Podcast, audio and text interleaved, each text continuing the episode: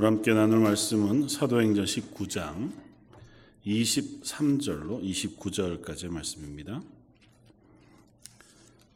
사도행전 19장 23절로 29절까지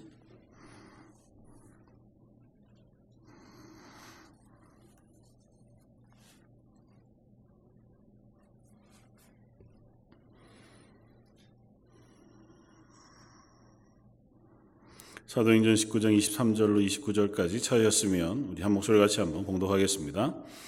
그때쯤 되어 이 도로 말미암아 적지 않은 소동이 있었으니 즉 데메드리오라 하는 어떤 은 장색이 은으로 아데미의 신상 모형을 만들어 직공들에게 적지 않은 벌이를 하게 하더니 그가 그 직공들과 그러한 영업하는 자들을 모아 이르되 여러분도 알거니와 우리의 풍족한 생활이 이 생업에 있는데 이 바울이 에베소뿐 아니라 거의 전 아시아를 통하여 수많은 사람을 권유하여 말하되 사람의 손으로 만든 것들은 신이 아니라 하니 이는 그대들도 보고 들은 것이라.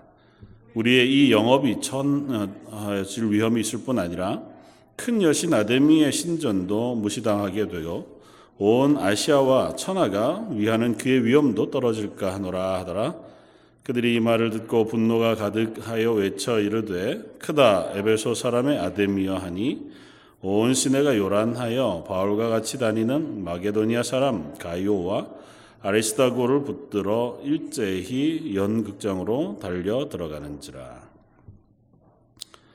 어, 오늘은 어, 사도행전 19장 21절 이하의 마지막까지 나타난 어, 에베소에서 일어난 한 소요 사건을 어, 쭉 한번 살펴보면서 아, 우리가 살아가는 세상은 여전히 어, 작은 것이든 큰 것이든 악으로 어, 가득 차 있는 세상이겠다고 하는 사실도 우리가 기억했으면 좋겠고 그 안에서 어, 사도 바울이 어, 로마서 16장에서 고백한 것처럼 선에는 지혜롭고 악에는 미련한 그리스도인으로서의 이 땅에서의 삶에 대해서 한번 묵상해 보는 기회가 되면 좋겠다 생각이 되었습니다. 어, 뭐 최근뿐만 아니라 어, 근대에 들어서 어, 사업을 하거나 무엇을 하건 간에 어, 굉장히 중요한 요소 중에 하나가 마케팅이라고 하는 건데요. 어, 뭐 저는 그걸 잘 배운 적도 없고 모르니까 정확히는 잘 모르겠습니다만은 언뜻 조금 순진한 생각으로 생각해 보면 어, 좋게 이야기하면 마케팅이지만 어, 나쁘게 이야기하면 합법적인 속임수 같은 느낌도 살, 살짝은 드는 것이 없지 않아 보여요. 물론 이제 꼭 제가 생각하는 이렇게 협소한 부분에서만 마케팅이 어, 뭐 풀이될 것은 아니고 전체적인 어떤 맥락 속에서 뭐 사회적인 혹은 뭐 어, 숱한 그 방면들이 고려되겠지만 어쨌든 내가 이득을 얻기 위해서 내가 추구하는 어떤 목적에 무엇인가를 달성하기 위해서 다른 사람들에게 그것을 어필하는 방법이잖아요. 그런데 조금은 때로는 과장된 방법이 있을 수도 있고 또 때로는 어, 사람들의 눈을 잘 어, 그, 속이는 건 아니지만 좀 잘 판단할 수 있도록 뭐 어느 것을 무엇에 먼저 놓거나 뭐 배치하거나 하는 것들도 있다고 하더라고요. 한국에서 뭐 출판하는 쪽의 일을 어, 하던 친구가 늘 하던 고민이 그거였습니다. 아무리 좋은 책을 만들어도 팔 방법이 없다는 거예요. 물론 뭐 그것도 다양하겠죠. 거대한 출판사들이 낸 또 출판 어, 책들은 좀 마케팅 비용을 워낙 많이 들이니까 큰 서점들이나 뭐 이런 데들에 좀 좋은 자리에 가서 배치하고 주로 이제 영업하시는 분들이 제일 많이 하는 건 가가지고 서점에 제일 좋은 자리에 우리가 우리 회사에서 나온 책들을 이렇게 배치하고 분류해 놓고 뭐 잘 보이도록 해 놓고 그런 걸 할 수 있기만 해도 조금 도움이 되는데 그러지 못한 책들은 아무리 좋아도 저 어디 중간쯤에 꽂혀 있으면 그것들을 발견하게 되거나 뭐 어, 판매하게 되거나 찾아보게 되기가 참 어려운 그런 현실이 지금 현대 사회이기도 하다고 해요. 그러니까 그것뿐만이겠습니까? 모든 요소에서 다 그렇겠죠. 뭐 제가 모르는 부분들도 많이 있겠지만 그런데 그런 요소들 속에서 가끔은 어, 인간의 연약한 부분, 악한 부분들을 자극하고 또 그것들이 선명하게 드러나게 되는 경우들도 있더라는 것입니다. 특별히 오늘 본문에서 보는 에베소라고 하는 곳에서 한 소요 사태를 보면 이 일을 이끌고 있는 대표적인 인물의 이름이 하나 나오는데 데메드리오라고 하는 이 사람은 굉장히 지혜로운 사람인 것 같아 보여요. 그리고 사람들을 선동하고 또 그 사람들을 통해서 무엇인가를 추구하는 데 있어서는 굉장히 계획적이기도 하고 그 일을 이루는 데 있어서 아주 어, 추진력도 있는 그런 것 같아 보입니다. 그러니까 세상에 어, 복음에 반대하거나 악을 행하는 일에도 사람들을 꽤 철저하고 지혜롭게 뭐 좋은 의미가 아니라 어쨌든 지혜롭고 나름의 어, 계획을 가지고 그런 일들을 행하는 사람들의 모습을 봅니다. 그러니까 우리 스스로를 살펴보면서 난 그리스도인으로 그런 세상 가운데 나는 어느 곳에 어떤 방식으로 지혜롭게 살고 있는가? 또 그런 일들을 만날 때 우리는 어떻게 대처할 것인가? 아니면 내가 살아가는 삶의 여러 영역 속에서 우리는 과연 믿음이라고 하는 중심을 잘 잡고 하나님의 말씀이라고 하는 굳건한 기준을 가진 채로 그 안에서의 삶들을 우리가 잘 어, 매니지하고 또 어, 흔들리지 않게 걸어가고 있는가 하고 하는 질문들을 우리가 수시로 해볼 필요가 있겠다 하는 생각을 합니다. 자칫 잘못하면 우리도 모르는 사이에 어, 그런 기준들이 흔들리기도 하고 그러다가 보면 살짝 어, 우리의 믿음의 근간이 어, 조금은 흔들릴 수도 있는 그런 시대를 우리가 살고 있겠다 생각이 되어져요. 아까 권사님 기도하신 것처럼 저희가 한 번도 경험해 보지 못한 시대를 매일매일 이제 그렇게 사는 거죠. 이 코로나 사태뿐만 아니라 앞으로 뭐 또 지금까지 지내오는 크고 작은 여러 상황들이 이제껏까지는 한 번도 경험해 보지 못한 시대를 우리가 사는 거죠. 우리가 이제 동안 축적해 오고 쌓아왔던 생각과 지식만으로 지금의 삶을 다 계획하고 평가하기엔 참 어려운 그런 복잡한 세상 속에 살아갈 때 우리는 과연 믿음의 기반을 우리의 삶의 영역 속에서 얼마나 단단하게 잘 세우고 있을 것인가 하는 질문들을 해보면 좋겠다 생각이 되었습니다. 오늘 본문을 시작하고 있는 어, 이른 21절부터 어, 우리에게 이야기를 들려주는데 사도 바울이 에베소에서 한 2년 뭐 그 전에는 이제 회당에서 3개월 정도 유대인들을 상대로 하나님의 말씀을 가르쳤고 그곳에서 나와서 두란노 서원이라고 하는 곳에서 이방인들을 중심으로 모든 사람들을 대상으로 하나님의 말씀을 가르치는 일들을 한 2년여 했습니다. 그리고 본문 가운데 보면 별다른 어려움 없이 그곳에서 복음을 전하고 사람들을 가르치는 일을 했구나 하고 하는 싶은 어, 이야기들처럼 들리는데 드디어 오늘 본문에 아, 그렇지만도 않았구나 하는 사실들을 우리가 확인하게 됩니다. 그러니까 에베소에서도 사도 바울은 여전히 많은 고난과 어려움 혹은 복음을 반대하는 사건들을 마주하고 있었고 그것에 대해서 사도 바울은 고린도서에서 어, 몇번 그런 표현을 해요. 고린도 전서 15장에 보면 내가 에베소에서 맹수와 싸웠다. 그렇게 고백하는데 그 맹수가 뭐 실제로 맹수와 싸우는 어떤 고난에 빠졌던 것이라기보다 아마 오늘 우리가 읽었던 본문에서처럼 복음을 반대하는 그 악한 무리들 혹은 그 사람들의 강력한 저항 그런 것들 때문에 굉장히 힘겨워했었다고 하는 사실을 기술하고 있는 것 같아 보입니다. 그러니까 이 에베소의 일이 어, 그대로 기술되어지고 그 감정들이 기술되어지고 있는 것이 사실은 고린도서에서 잘 나타나거든요. 그러니까 그것을 보면 자기가 그것으로 인한 어, 힘겨움 또 고통에 대해 쓰고 있는 것으로 보아서 에베소에서 있었던 그 3년 정도쯤 되는 시간, 그 시간이 평안만 하지는 않았다. 어, 복음을 전하는 일에 또 복음을 받아들이는 이들과 아름답게 말씀을 전하고 나누는 이 시간들도 있었지만 여전히 계속해서 그의 삶에는 숱한 도전들이 있었고 공격들이 있었다고 하는 사실을 짐작해 볼 수 있고 사도 바울이 그곳에서의 시간이 어느 정도 지나고 나자 이제 다른 곳으로 어, 갈 계획을 세웁니다. 21절에 보면 21절에 바울이 마게도니아와 아게, 아가야를 거쳐서 예루살렘에 가기로 작정했다. 이제 여행 계획을 세운 거죠.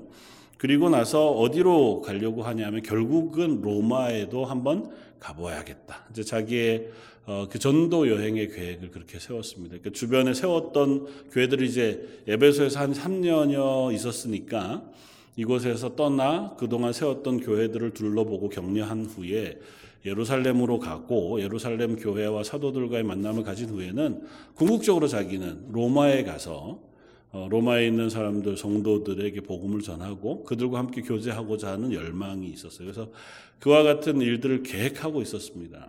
그런데 이 계획을 하나님께서 어, 이 악한 사건을 통해서 오히려 선하게 이 계획을 인도해 가시는 하나님의 모습을 볼 수 있습니다. 그러니까 사도 바울이 그 계획을 세우기는 했지만 아직은 실행하지 못하고 이제 먼저 앞선 사람 디모데와 에라스도 두 사람을 마게도니아 지역으로 먼저 출발시켜 보냅니다. 그리고 어, 이것을 통해서 고린도 교회에 편지를 먼저 들려서 보낸 것 같아요. 그게 고린도 전서고 그렇게 편지를 들려 보내고 나서 사도 바울이 여전히 에베소에 있을 때에 23절 그때쯤에 이 일로 인해서 이 도 그리스도인들로 인하여 그 성에 적지 않은 소동이 일어났다. 이제 그렇게 객관적으로 씁니다. 사건의 개요도 이렇습니다. 아마 뭐 오랜 동안 이 일로 인해서 이렇게 어, 눈여겨보고 작정을 했던 거겠죠.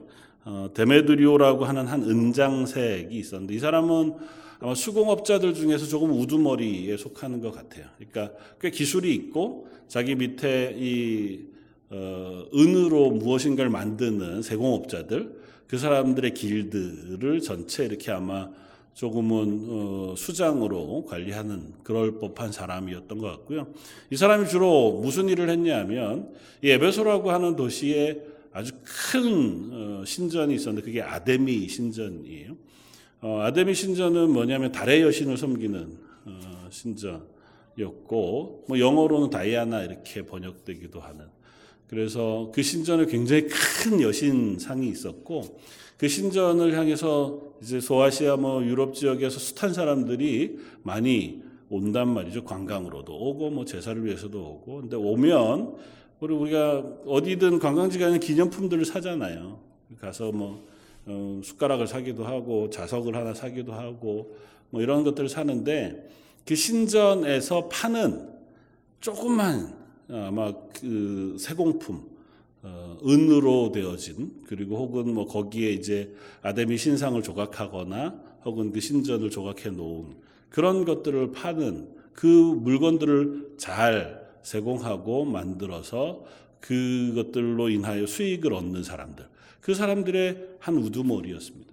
근데 사도 바울이 들어와서 에베소에서 2년 3년쯤 거주하면서 조금 변화가 생긴 거예요. 그건 어떤 거냐면 예수님의 도를 복음을 증거하게 되면서 이 사도 바울이 눈에 가시 같은 거예요. 사도 바울이 사람이 손으로 만든 우상 그 신 그런 것들은 신일 수가 없다. 어떻게 사람이 손으로 만들어 세워놓은 것들, 그것이 하나님일 수 있는, 하나님은 유일하신 하나님밖에 없고, 그 하나님을 믿는 것이 우리의 믿음이자, 그 하나님이 보내신 예수 그리스도 통하여 우리를 구원하시는 그 하나님의 복음을 증거하니까, 사람들이 이제 동요되고 그 믿음을 인해서 두란노 서원에도 사람들이 모이고 그곳에 뭐 소아시아와 여러 곳에서 와서 그 복음을 듣고 또 그것이 퍼져나간단 말이죠. 그러니까 데베드리오라고 하는 사람 생각에 아, 이 일을 미었네. 싹을 잘라야겠다. 이렇게 판단을 한 거죠. 그래서 어, 이 바울을 비롯하여 이 무리들을 이곳에서 빨리 내어 쫓아야 내 이득, 그러니까 내가 돈벌이 하는 일에 방해를 받지 않겠다. 보통 세상에서 어, 악을 행하게 되어지는 혹은 우리의 연약한 부분에 그 죄된 요소들이 틈, 틈타는 아주 간단하고 쉬운 통로가 주로 아마 이 돈벌이라고 하는 걸 거예요. 조금 어려운 부분, 어, 뭐 생각한다고 하면 생업, 내가 당장 먹고 사는 문제.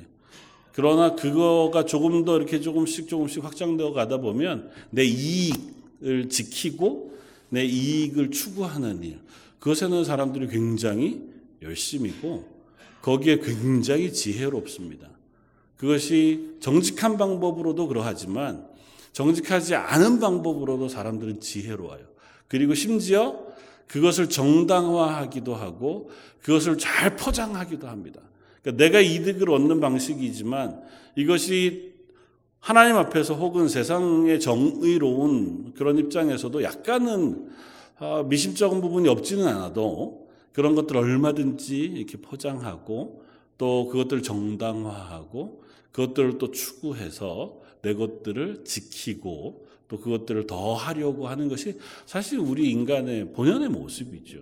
그리고 어느 정도는 이 세상을 살아가는데 그런 모습들도 아마 뭐 통용이 되고 또 그런 것들이 필요도 하겠다 뭐 그런 생각을 합니다. 그런 거 없이 그냥 음, 땅만 파고 농사만 짓고 살 수는 없는 노릇이니까 농사 짓는데도 여러 기술들이 필요하겠지만 근데 이게 조금 더 악해지고 조금 더 교활해지기에 아주 어, 수월한 방향이기도 합니다. 데베드리오는 자기 이득이 당장 침해당하는 것이 어, 이제 싫었습니다. 그래서 이것들을 어떻게든 처리하고자 했습니다. 얼마나 오래 계획했는지 모르지만 사람을 선동합니다. 어, 사실은 이 일을 인해서 만약에 재판을 걸거나 정당한 방법으로 이 일을 제기하려면 뭐 재판에 가거나 사람들을 고소하거나 뭐 행정 관리에게 가서 이러저러한 요구들을 할 만한 일이죠. 근데 그런 방법을 쓰지 않고 사람들을 선동하는 방법을 썼습니다. 특별히 자기와 함께 일하는 무리. 그 사람들에게 가서 그 사람들을 선동합니다. 어떻게 선동하냐 하면 아주 어떻게 보면 효율적이고 완전한 이유들을 그들에게 설명해요. 첫 번째는 야, 이 아데미 신을 숭배하는 우리들 그리고 그 신 전에서 어, 소용되어지는 우리의 기술 이런 것들은 잘 유지되고 보호되어야 한다는 거죠. 25절 이하에 어, 이렇게 얘기합니다. 그가 이 직공들과 그러한 영업을 하는 자들을 모아 이르되 여러분도 알거니와 우리의 풍족한 생활이 이 생업에 있다. 어, 그런데 바울이 많은 사람들에게 선동해서 이 일을 위협하고 있다. 그러므로 우리가 이것들을 잘 지켜야 한다. 그러니까 첫 번째는 우리의 이익을 위하여 이것이 잘 유지되어져야 하는데 이것을 방해하는 세력, 방해하는 사람을 우리가 어떻게든 제거할 필요가 있다. 그뭐 듣는 사람들에게 있어서 얼마나 어, 당연히 효율적이고 호응할 만한 일이에요. 내 이익이 침해당하는 걸 막자는데요. 뭐. 그리고 그것에 우리가 힘을 모으자니까 얼마나 뭐 사람들이 그래 그건 그렇다. 그러면 어떤 방식으로 할 거냐? 이 사람이 하는 말이 일단 문제가 있다. 이 사람이 하는 말이 우리가 해 만들어 파는 이것들 이것이 우상숭배고 이것이 잘못된 것이라고 비난하는 것이고 그것 때문에 사람들이 심지어 우리가 하는 것들을 사지 않을 뿐만 아니라 이것이 영업이 방해될 뿐만 아니라 조금 더 나아가서는 우리를 하찮게 여기는 일까지 일어나게 된다는 거예요. 그러니까 교묘하게 얘기하면 이거죠. 돈은 좀 못 벌 수 있다. 뭐 그거야. 안 사는 사람들도 있고 뭐 사지 말라는 사람들도 있을 수 있지. 근데 그거는 좋다 치자. 근데 저 사람이 하는 얘기 때문에 우리가 천박해지는 건 우리가 참을 수 없지 않겠나. 저 바울이라는 사람이 와가지고 뭐 이러저러한 것들을 가르치면서 우리는 마치 하나님도 없고 제대로 못하고 자기 이익을 위해서 어, 이렇게 우상들을 만들어 파는 천박한 무리로 만들고 있으니 이건 우리가 용납할 수 없다. 그리고 한 걸음 더 나갑니다. 그건 뭐냐 하면 우리가 이 아데미 여신을 잘 섬겨야 하는데 이 섬김을 방해하는 저 무리들을 그냥 놓아둘 수는 없다. 에베소라고 하는 도시는 사실은 이 아데미 신전이 굉장히 중심이 되고 큰 역할을 하거든요. 그리고 에베소 사람들의 프라우드한 어떤 어, 한 업무 중에 하나는 우리가 이 아데미 여신을 섬기는 그 도시로서의 위용. 뭐 그래서 로마 전체 안에서 우리가 가장 큰 신전을 가지고 있고 그것들 우리 도시가 잘 보존하고 있는 것에 대한 뭐 이런 자부심, 뭐 이상하지만 그런 것들을 자극하는 거죠. 저 사람들 때문에 그 위대한 신, 제우스가 내려준 아데미 여신, 그 여신을 조롱하고 그것을 비방하는 무리들 앞에 우리가 어떻게 가만히 있을 수 있는가.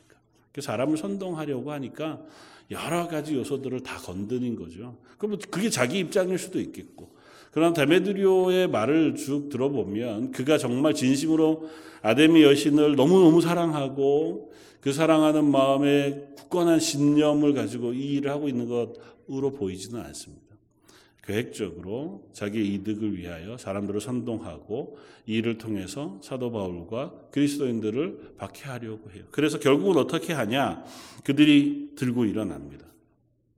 그리고는 바울의 동료들을 끌고 갑니다. 29절 온 시내가 요란하여 바울과 같이 다니는 마게도니아 사람 가이오와 아리스다고를 붙들어 일제히 연극장으로 달려들어갔다. 사실 이 두 사람은 함께 사도 바울과 어, 함께 마게도니아에서 이 에베소로 건너온 사람들이에요. 나중에 이제 다른 성경 본문에도 그저 이름이 드러나긴 하는데 어, 사도 바울의 친구 혹은 사도 바울의 동역자로 이곳에 와서 함께 일들 복음의 일들을 감당하던 어, 동료들이었죠. 사도 바울은 잡으려고 했는데 못 잡았던 것 같고 그 친구들이 같이 다녔던 이 두 사람을 잡고 연극장으로 끌고 가서 소리쳐 외칩니다. 이 사람들 때문에 어, 우리가 어려움을 겪게 됐다. 그리고 이 예배소라고 하는 도시와 아담의 신전 이것이 모욕을 당하고 있다. 그래서 그들이 선동해서 구호를 외치기를 어떻게 외치냐면 28절에 분노가 가득하여 외쳐 이르되 크다 에베소 사람의 아담이여. 그러니까 그들이 외칠 만한 구호들을 던져주는 거죠. 그러니까 굉장히 지혜로운 나쁜 말로 지혜롭게 사람을 선동합니다. 사람들을 흥분시키고 그 흥분을 이용하는 거죠. 어, 따라가는 사람들은 뭔지 잘 몰라요. 정확히 이 일이 뭐 때문인지 이 일을 통해서 뭘 얻으려는지도 정확히 잘 몰라요. 왜냐하면 오늘 우리가 읽지 않았지만 30절 이하에 연회장, 연극장에 모인 사람들이 어, 서로 막 소동하면서 그 안에서 어, 소동이 일어나는데 난리가 나는데 서로가 서로에 대해서 소동이 일어납니다. 그러니까 다 한 마음이 돼서 정확한 문제를 놓고 어 뭐 독립운동 하듯이 하나의 목표를 놓고 마음이 하나가 돼서 딱 일을 하는 어떤 그런 이벤트가 아니고 그저 막 선동되어져서 온 사람들이 서로의 얘기들을 하는 거예요. 그러다 보니까 그 무리들이 하는 말들이 다 달랐어요. 32절 사람들이 외쳐 어떤 이는 이런 말을 어떤 이는 저런 말을 하니 모인 무리가 불란함에 태반이나 어찌하여 모였는지 알지 못하더라. 어, 어떤 사람들은 그냥 사람들이 막 소리 지르고 가니까 그냥 덩달아 따라온 사람들도 있고 어떤 사람들은 앞서 선동했던 사람들이 계획적으로 이 일을 주도하던 사람들도 있고 뭐 어떤 사람들은 전혀 다른 이유로 또 이 일에 끼어든 사람들도 있었던 것 같아요. 그 중에는 보면 유대인 무리 중에서 어, 기독교인들을 박해하던 무리들도 이 무리 속에 석여 들어왔습니다. 그래서 어, 그리스도인들을 박해하려고 하는 이 시도들이 에베소라고 하는 곳에 일어나니까 아, 이 일에 우리가 힘을 보태서 저들을 박해 쫓아내야겠다. 본문에 보면 33절에 유대인 무리 가운데서 알렉산더를 권하여 앞으로 밀어내니 알렉산더가 손짓하며 백성에게 변명하려 했다. 그러니까 백성들 앞에서 변명이라고 표현되지만 이것에 대해서 무엇인가 설명하려고 해요. 근데 말을 듣지 않습니다. 너 뭐야? 이렇게 된 거예요. 너도 유대인이잖아. 그럼 너도 이 사람하고 같은 무리야? 그러면 넌 말할 자격이 없어. 이렇게 되는 거죠. 그러니까 난리가 난 거고 그것 때문에 아수라작이 됐습니다. 그런데 어, 이 일이 아무렇지도 않게 정리가 됩니다. 저 본문 뒤에 35절 서기장이 무리를 진정시키고 이 서기장은 아마 관리였던 것 같고요. 그가 에베소 사람들에게 어, 아주 지혜롭게 이야기합니다. 첫 번째는 야 나도 안다. 우리 에베소가 이 아데미 여신을 섬기는 일로 어, 굉장히 자부심을 갖고 있다는 걸 나도 안다. 근데 곰곰이 생각해보고 냉정하게 따져보자. 너희가 이 사람들을 데리고 와서 고소하는 일에 대해서만 우리가 한번 확인해 보자. 이 사람들로 인하여 너희가 실질적으로 무슨 범죄를 당했거나 불이익을 당한 게 있느냐. 이 사람들이 법을 범, 어, 범했거나 아니면 이들과의 어떤 관계 속에서 무슨 잘못이 있냐. 뭐 도덕질을 했거나 비방을 했거나 그런 것이 있다면 너희 고소를 해라. 이렇게 뭐 소요를 일으키지 말고 고소를 해서 재판정에서 어, 일을 해결해라. 그리고 어, 만약에 그 외에 다른 고발할 게 있다면 우리 재판 날이 있으니 그날 너희들이 따로 와서 그 일에 대해서 시시비비를 가리는 것이 좋겠다. 그러니까 정식으로 민회, 그러니까 그 법정 이때 당시에는 시민 법정 같은 것을 열고 거기 와서 시시비비를 따지면 문제가 해결될 것인데 그게 아니라 아무런 것도 모르고 와서 막 소동을 일으키는 건 옳지 않다. 그리고 이 일이 옳지 않은 또 하나의 이유는 이 일이 만약에 로마의 귀에 들어가거나 이 사람들이 불, 불법적인 일을 당했다고 고소하게 되면 우리가 오히려 그것으로 인해 어려움을 당할 수 있으니 야 너희 이렇게 하지 말아라. 뭐 어느 정도 말을 했는지 어떻는지 모르지만 소동했던 무리들이 한순간 잠잠해집니다.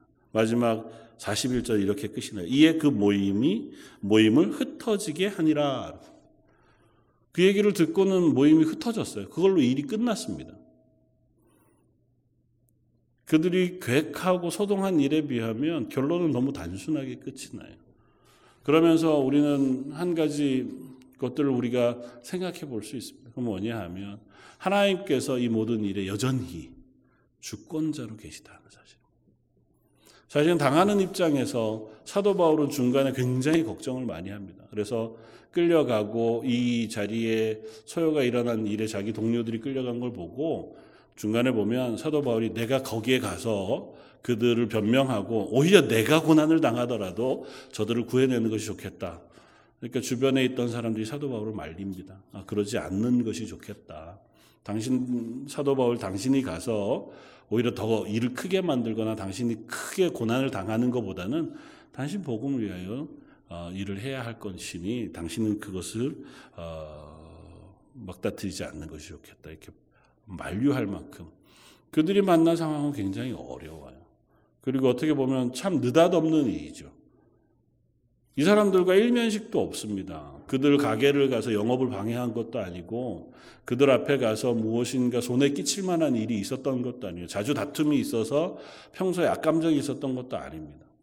어떻게 보면 그들의 이익을 위해서 이 그리스도인들에게 특정한 죄목을 더 씌워서 어, 이 일을 소요로 일으키고 있을 따름인 거죠. 그러니까 바울이나 교회의 입장에서 보면 아 터무니없는 일이 일어나고 그것으로 인하여 어, 사람들이 잡혀가고 끌려가고 이것으로 고통이 일어날 만한 이 일이 일어나고 있으니 그리고 이것 한 번뿐만이 아니라 여러 번 이런 일들이 반복되고 있다가 보면 고민하게 됩니다. 아 하나님 우리가 선을 행하려고 하는데 하나님의 복음의 일을 하려고 하는데 왜 이런 일이 자꾸 일어나는 걸까요? 하나님 저희는 이 사람들에게 예수 그리스도의 복음을 전하고 생명을 전하고 싶은데 왜 이들은 이것을 이렇게 강력하게 거절하고 그것으로 인하여 우리는 오히려 어려움을 당하는 걸까요? 선교지에 수탄 선교사님들이 때로는 순교하기도 하고 때로는 여러 가지 어려움을 겪기도 하는 모습을 봅니다. 그러다 보면 그런 의문들이 들 때가 있잖아요. 하나님 왜 이런 일들을 그냥 보아 넘기십니까? 좀 개입해 주시면 안 되겠습니까? 보호해 주시면 안 되겠습니까? 우리 개인의 삶에서도 마찬가지죠. 그리스도인으로 살아가는 이 땅의 삶 속에서도 끊임없이 우리들이 하나님께 드리는 질문과 의문은 그거잖아요. 하나님 왜? 사실은 우리 어느 누구도 그것에 대해서 명확한 대답을 정확하게 할 수 있는 사람은 없는 것 같아요. 하나님 왜 나를 이 가정에 태어나게 하셨습니까?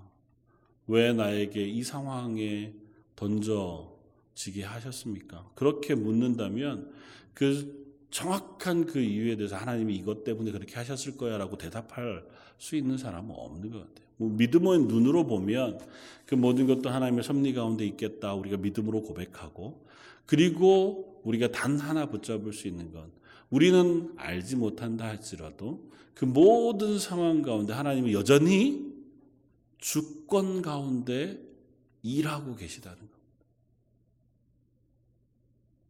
우리가 하나님 앞에 설 때 뒤돌아보면 비로소 그때는 하나님이 내 인생 가운데 그 길을 걷게 하신 이유들을 발견하겠죠. 그게 나의 실수였건 나의 죄악이었건 아니면 하나님의 큰 뜻 가운데 이루어진 일이건 우리가 다 알지 못하지만 그 길 나름대로의 의미가 있었을 겁니다. 그리고 하나님 그 길을 우리로 걷게 하셨을 거예요. 그러나 당장은 우리가 그것들을 잘 알지 못합니다.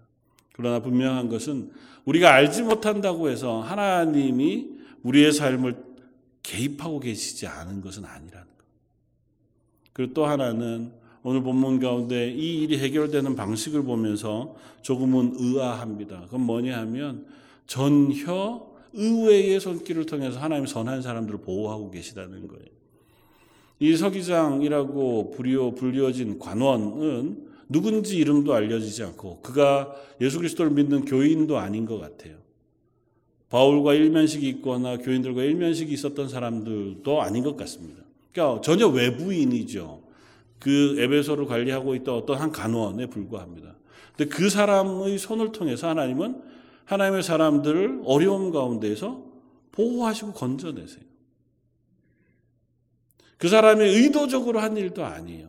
그 사람이 밤중에 하나님께서 그의 어, 이상 가운데 나타나서 일을 하라 뭐 이렇게 명령하신 것도 아닙니다. 그는 그냥 자기의 일을 했어요. 세상 가운데 때로는 고지식하게 자기 일을 하는 사람들도 있고 또 때로는 뭐 자기의 일 가운데에서 어떤 방식 가운데 처리하는 사람들도 있겠죠. 그러나 하나님은 그들을 통해서라도 하나님의 사람들을 향하여 하나님의 일들을 행하시더라는 겁니다. 반대의 경우도 있겠죠. 데메드리오와 이 사람들처럼 전혀 알지 못하는 사람들을 통해서 우리에게 어려움이 닥칠 때도 있죠. 그러나 반대로 하나님은 전혀 생각지 못한 어떤 손길들을 통해서도 하나님의 일을 이루시는 방법을 로 쓰시고 도구로 쓰셔서 때로는 하나님의 사람들을 보호하시기도 하고 또 하나님의 사람들을 인도하시기도 한다는 사실을 본문을 통해서 확인하게 되어집니다. 그리고 마지막으로는 이 일을 통해서 결국은 사도 바울이 에베소를 떠나 자기가 원래 목적하던 것처럼 자기의 전도 여행을 출발하게 되고 그리고 예루살렘으로 갔다가 로마로 가게 되어지는 그 전도 여행의 마무리 여행을 하게 되어지는 것을 봅니다. 그러니까 하나님은 사도 바울이 계획하고 있던 그 길들 그리고 그의 마음을 움직이셨던 그 일들을 때로는 뜻하지 않은 방법을 통해서 촉발시키시고 이끌어내셔서 그 걸음을 걷게 하시기도 하더라는 겁니다. 저 여러분들이 살아가는 그 삶 속에서도 하나님께서 우리의 인생 가운데 매 순간마다 개입하시는 줄 믿습니다. 잘 알 수 없는 상황 속에 놓여지기도 하고 때로는 답답한 환경 속에서 하나님을 신음하면서 하나님 왜 그러십니까? 이렇게 고백할 때도 있지만 하나님께서 그런 모든 고백들을 들으시고 또 그 상황 속에서 개입하셔서 우리의 걸음을 조금씩 인도하시되 하나님이 하나님의 뜻 가운데 우리를 인도해 가실 줄 믿습니다. 그리고 할 수 있다면 하나님이 우리를 통해서 다른 누군가에게 또 하나님의 일들을 행하실 도구로도 사용하시는 줄 믿습니다. 그리고 이 모든 과정 속에 우리는 어떤 삶을 살아야 할 것인가?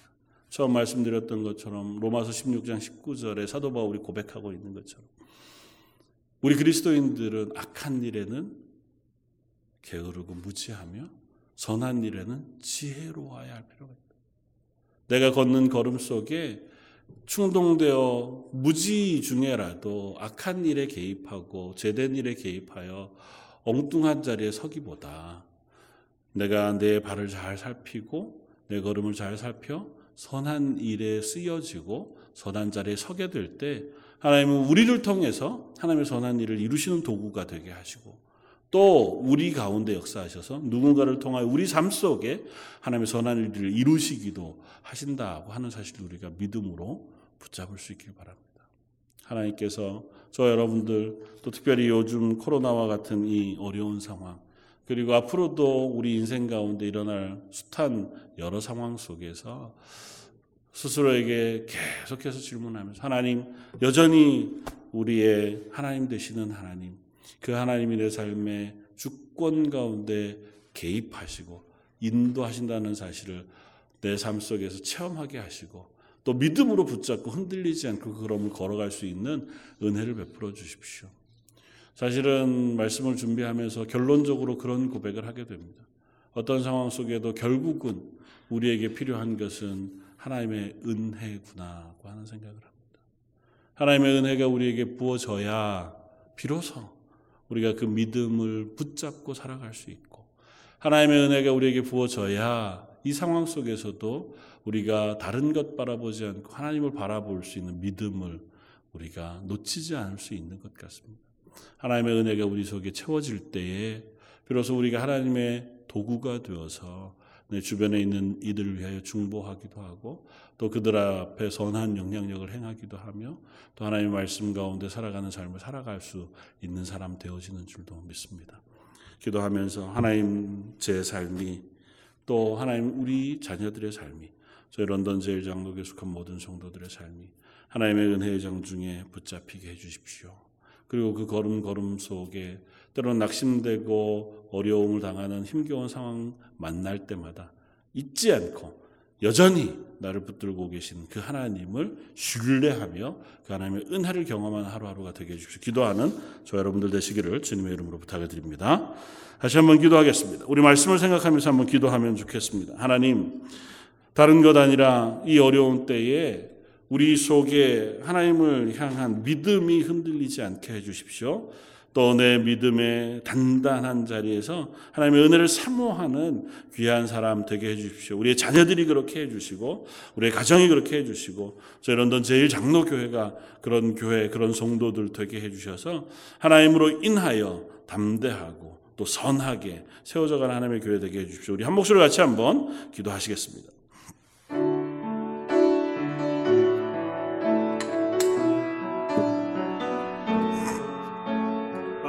어떻게 합당하신 주님 저희로 하나님을 예배케 하시고 하나님의 은혜를 구하게 하시니 감사합니다. 여전히 세상은 하나님 없는 것처럼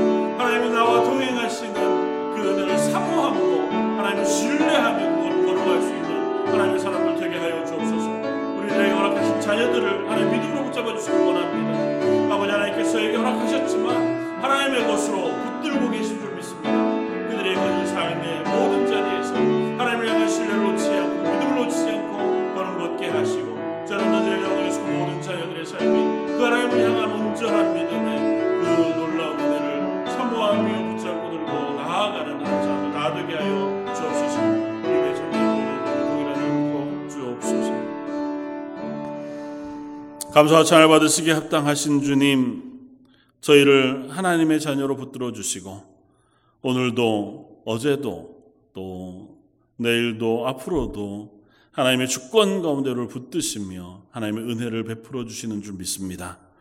때로는 앞이 보이지 않고 또 갈 바를 잘 알지 못하며 저희의 지혜가 없어서 연약한 부분에 때로는 도전을 받고 흔들리기도 하지만 그 모든 순간마다 다시 하나님을 바라보고 그 하나님을 향한 신뢰와 믿음으로 이 땅에 하나님의 사람으로 살아가는 선한 영향력을 미치는 하나님의 자녀들 되게 하여 주옵소서. 특별히 저희들의 허락하신 자녀들과 저희 런던 제일장로교에서 그 모든 성도들을 하나님의 손에 올려드립니다. 하나님께서 그들의 매 시간 매 삶을 지켜주시고 특별히 수요 예배 하나님 앞에 나와 기도하며 하나님의 은혜를 구하는 각 심령 가정 가정마다 하나님께서 충만한 것으로 채우셔서 하나님의 은혜 넉넉한 것들 매일 체험하는 하나님의 성도들 되게 하여 주옵소서. 오늘 말씀 예수님 이름으로 기도드립니다. 아멘.